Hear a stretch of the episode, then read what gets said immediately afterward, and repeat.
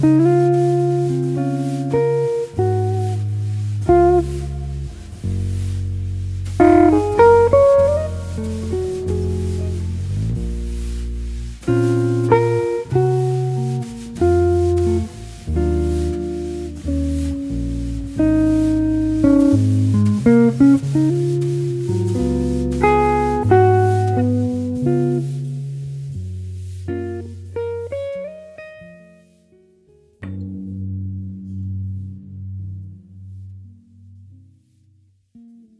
春秋时期啊，就有称王的国家，但春秋呢没有中原国家称王的，称王的呢都是处于边缘地带的国家，像徐国、楚国、吴国和越国啊。其实比比如我们我们知道这个吴王夫差、吴王阖闾、越王勾践，这都是称王的。楚也是楚春秋五霸之一，楚庄王。但实际上楚国称王时间啊非常非常早。楚国是哪个人称王的呢？是楚武王。楚武王在位的时间啊。比《春秋》这本书还早，也就是说，楚武王啊是在平王东迁之前的。基本上啊，楚武王的时间跟周平王的时间比较重合，所以年代真是非常非常早了。而且楚武王为什么管自己啊？他谥号追封为楚王呢？就是要去对抗周文王和周武王的更迭秩序，因为我们知道。是武王伐纣灭了殷商的，因此啊，是武王继承了文王的合法性。楚武王的意思就是说呢，你们那个周武王啊是邪恶的，是坏的，我这个楚武王才是周文王真正的继承者，我是周的真正继承者，而不是现在的东周。东周是应该臣服于我的体制，这是楚的逻辑。这个各个国家不同的合法性逻辑啊，之后我们还会再讲。但总的来说啊，在春秋期间啊，称王还是一个特别任性、不被接受的行为。所以我们会发现，不管是秦桓齐桓公，还是晋文公，包括宋襄公，当春秋霸主啊，尤其是早期春秋霸主，都跟打楚国有点关系。就哪个春秋霸主啊，能够给楚国收拾了，这是成为霸主的一个非常必要的条件。对春秋时期呢，只有这些边缘国家称王，但是啊，到战国时期称王就非常非常多了。我们后期讲的战国七雄啊，其实基本上就是说称称了王的七个国家。当然，其实八个国家，中山国也称王了，但不在这个七雄体制内。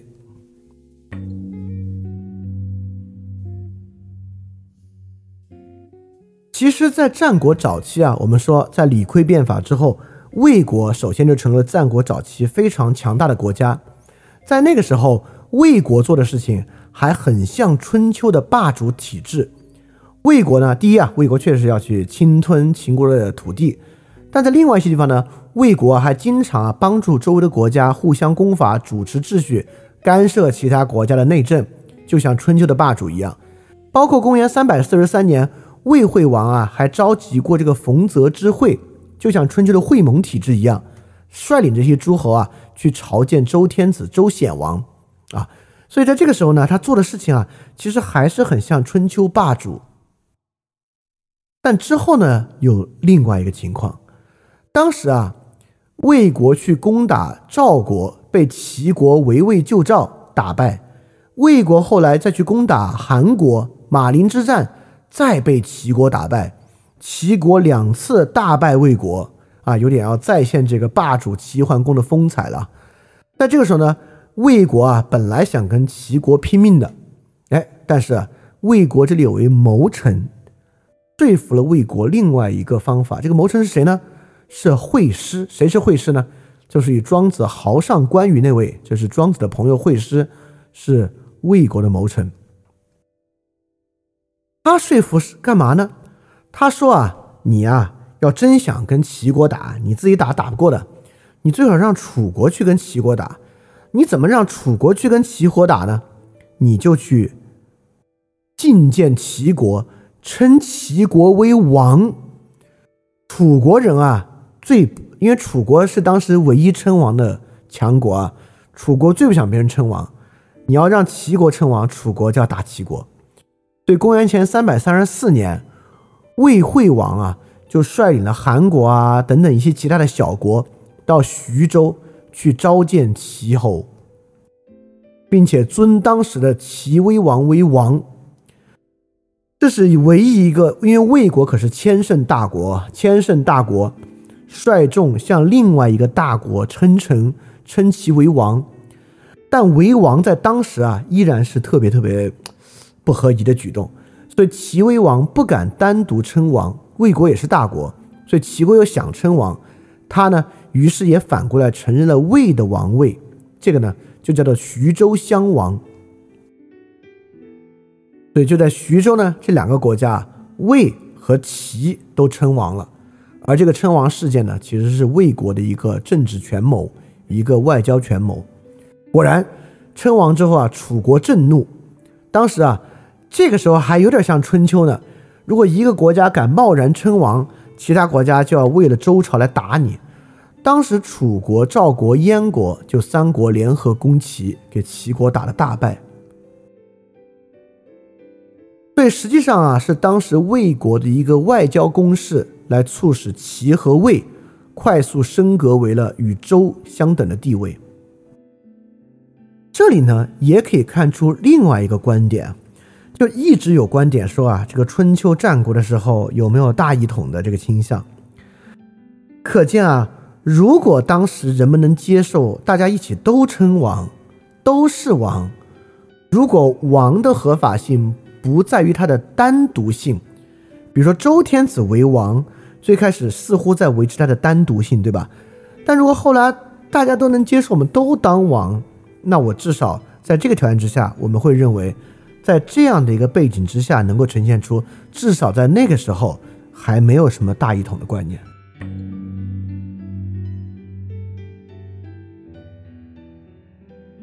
之后呢？之后其他诸侯啊相继称王。首先呢是秦国，就杀死商商鞅的这位秦惠文王啊。他先呢打败了已经称王的魏啊，魏在这之后呢就几乎没有什么能力了。又消灭了边陲地区啊称王的蜀。所以你看，打败两位王了，我为什么不是王呢？因此啊，秦惠文王在公元前三百二十五年就称王。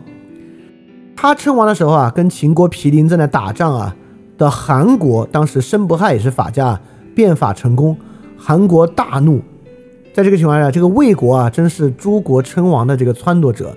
魏惠王啊，与这个韩国当时的这个诸侯韩康就举行峰会，尊他为王，韩宣惠王。所以在魏惠王的撺掇之下啊，受到秦国称王的激发，韩国呢也称王了。后来啊，在这个情况之下，称王就还成为了这个反秦的一个手段。公元前三百二十三年啊，就是秦国称王之后的两年，这个合纵联盟在公孙衍的斡旋之下，魏、韩、赵、燕、中山国结成联盟。结成联盟的一个条件呢，就是各国国家都来称王。哎，这一下你看，这里面魏国和韩国是已经称了王的了，赵国、燕国、中山国一下。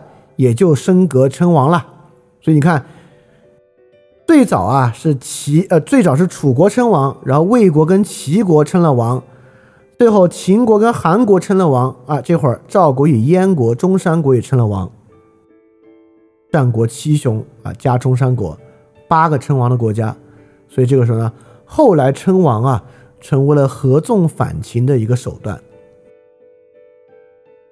称王之后啊，还有更荒唐的事情啊，可这个呢也能认为那个时候可能大一统的关系真的很弱。因为整个合纵联盟啊，你看刚才合纵的联盟是魏、韩、赵、燕、中山国，没带齐国玩。齐国当时啊，也被看作是边陲国家挤压中原地区的一个敌人。所以公元前二百八十八年啊，秦昭襄王首先啊，再给自己升了一格，他不是王了吗？他称了帝，称自己为西帝，然后派使者魏冉啊，建议齐闵王为东帝，这个史称齐秦互帝，然后两家一起打赵国。当然啊，当时在齐国呢，是苏秦的弟弟苏代正在那个地方啊做这个合纵政策。所以在苏代的劝说之下呢，齐王称帝很快就收回了啊，很快呢，齐昭襄王也去了帝号，仍称秦王。所以秦齐互帝的时，互为东帝西帝的时间比较短，但是两个人都能当帝，可见啊，他们也不认为帝是一个单一的，只能有一个帝存在的情况。而当时啊，这个合纵为王的时候啊，各个国家。只有赵武灵王啊，当时还没有搞这个胡服骑射改革啊。他认为赵国实际上没有称王的实力，所以他回到国内，他在外交场合啊都管自己叫王，但回到国内呢，并没有采用王的军号，仍称为君啊。但是后后来当然被追封为赵武灵王，所以这就是其他人相继称王。所以这个时候呢，有周王，有一堆王，那还有两个暂时称帝的国家呢。所以在这个条件之下，这个周天子的地位啊和周王室的地位，完完全全几乎为无了。快啊，在这么小的王级之内都分了东周，再分东周、西周，啊，都形成了两个双王局面。到后来啊，被秦消灭。所以这个时候确实不一定只有一个王，也不一定只有一个帝，但公肯定低于王，王啊肯定低于帝啊，这是这么一个条件。所以这也是战国的另外一个改变啊！战国呢，基于周天子，不管是真实的周天子实力，还是周天子象征性、抽象性实力的这个霸主体系，正式崩溃。从战国早期啊，魏国、齐国还有一点点像霸主，到后来相继称王啊，纷纷监狱了周天子的体系。个周啊，到这个时候可以说就已经是没有了。到末期呢？就成为各个诸侯国家相争的一个境地了。直到最后呢，秦国一统天下。所以这个呢，就是我们这期介绍战国的各个改变，以及战国与春秋的对比。在这中间呢，能看到为什么儒家的土壤啊，在战国时期原始儒家那套的土壤，在战国时期啊，肯定是与战国时势非常非常不相符合的一个条件。所以战国时期迸发出了新的诸子百家。好，这个呢依然只是一个大大略略的一个介绍。所以接下来怎么讲啊？我有两个方向，我自己想一想，然后大家也可以给点意见。第一个办法啊，是我就来给大家讲讲这个战国七雄各个国家的情况和战国之间彼此兼并的状况。我们看啊是怎么从最开始魏国挺强大，打打打打打到齐秦统一天下。我们来讲这个历史进程。还有一个办法，我们就是思想史跟历史混着一起讲，因为这些思想史的前后关系也很有意思。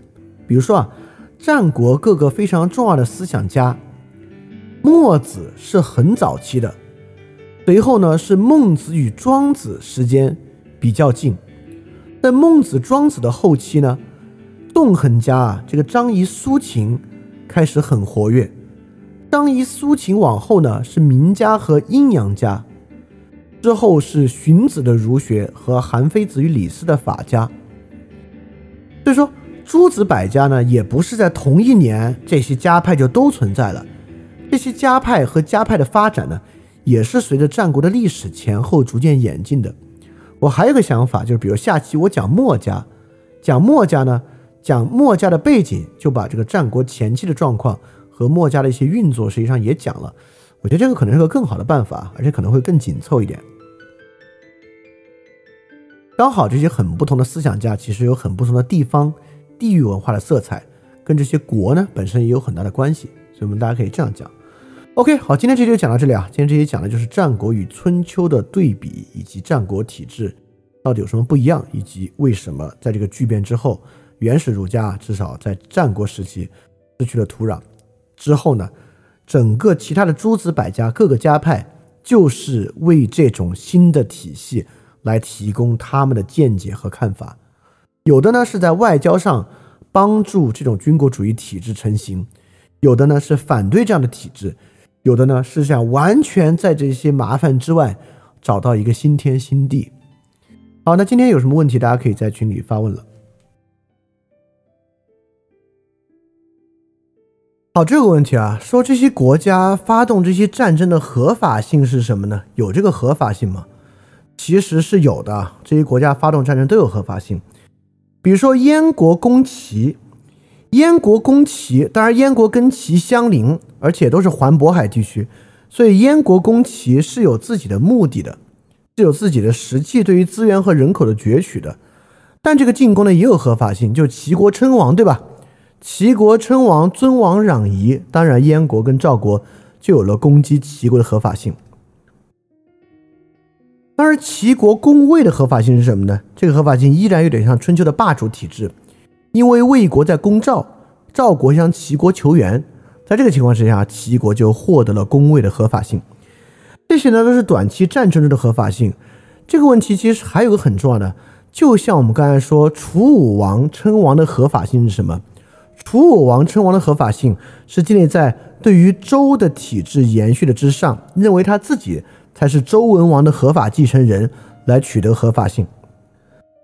那在这个条件之下，这些国家魏、赵、韩、齐，有一些呢将自己的合法性与周挂接。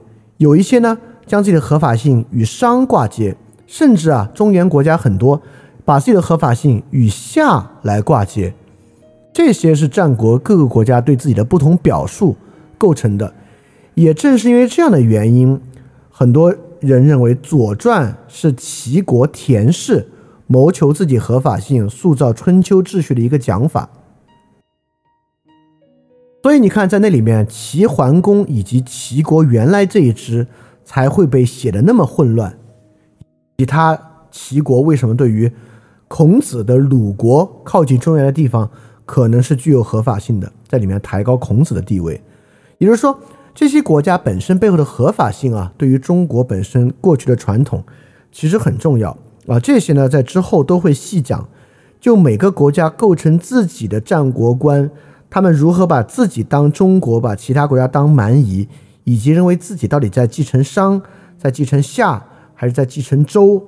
是以善人的方式来，还是以武王革命的方式来？等等等等啊，都是有非常非常不同，而且与中国传统高度相连的合法性模式啊。这些之后我们会一个一个去讲。好，这里有个问题啊。说，如果这些变革都是为了壮大军事力量，为什么到了明朝已经没有什么对外扩张需求的时候，还会实行这种非常高度限制、类似于编户齐民的制度呢？啊，这当然是为了革除内乱啊！就明朝想想自己是怎么颠覆元朝的，就唯恐这样的事情在其中再发生。当然，背后还有更多细节的东西啊，既可以防外，也可以防内啊。呃，我觉得这个问题问得很好。就百代皆行秦制度，也许表面上很像，但背后的冲动和方法会有很多细节的差异。如果简单的用百代皆行秦制度来看的话，就可能没有真正看出其中的差异来。所以我就我觉得这个问题问得很好啊。不过这个问题具体的，我们还是在到时候再去回答。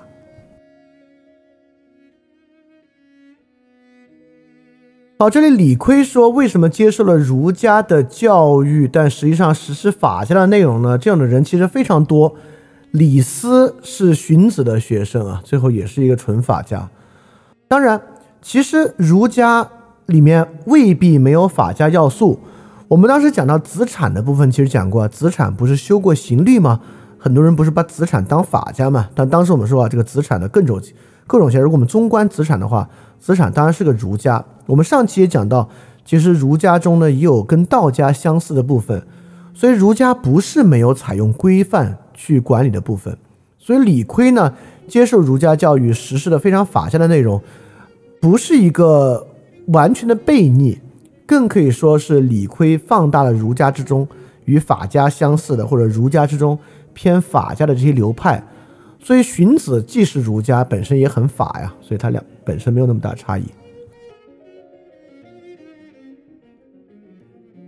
好，这个问题啊，就是说分封制的情况之下，除了合法性之外，其他诸侯他对其他诸侯有什么权益呢？大家为什么很强大的还要服他呢？对，大家不服啊，大家从春秋时期就不服他了，都不用到战国，就是这样的体制，面对如此巨大的一个环境，当这个周朝王级本身，呃，权力和能力丧失的时候，他就是很难维持住这个体制。好，这里说到春秋战国时期各国的语言差异大吗？呃，第一啊，我不是这方面语言学的专家，所以这个问题我其实不能很好的回答。但我们其实可以反推，你看，今天啊，中国各地的方言差异大吗？如果今天中国各地的方言差异大，回退到春秋啊，它只有可能更大。就是从口头语言来讲啊，春秋时期各国的语言差异就应该大到一种。彼此之间绝对都不太能听得懂的地步。第二呢，它的书面语言差异大吗？啊，我们能看到这个秦国统一文字的时候啊，其实各国的书面语言差异也很大。今天啊，我们读小篆大概还能读得懂，但大大家可以看被发掘出来的一些战国时期的楚简，那个竹简上的字儿啊，你真是不太认识。其实书写语言差异也是很大的。OK，看上去大家也觉得就是把这个思想史跟历史发展前后连着一起讲会好一点哈。那我们下期就，那我们就从墨家开始讲了。今天我跟大家的问题也差不多，因为今天这期内容没有那么多啊，所以而且是史实部分，可能问题也没有那么多。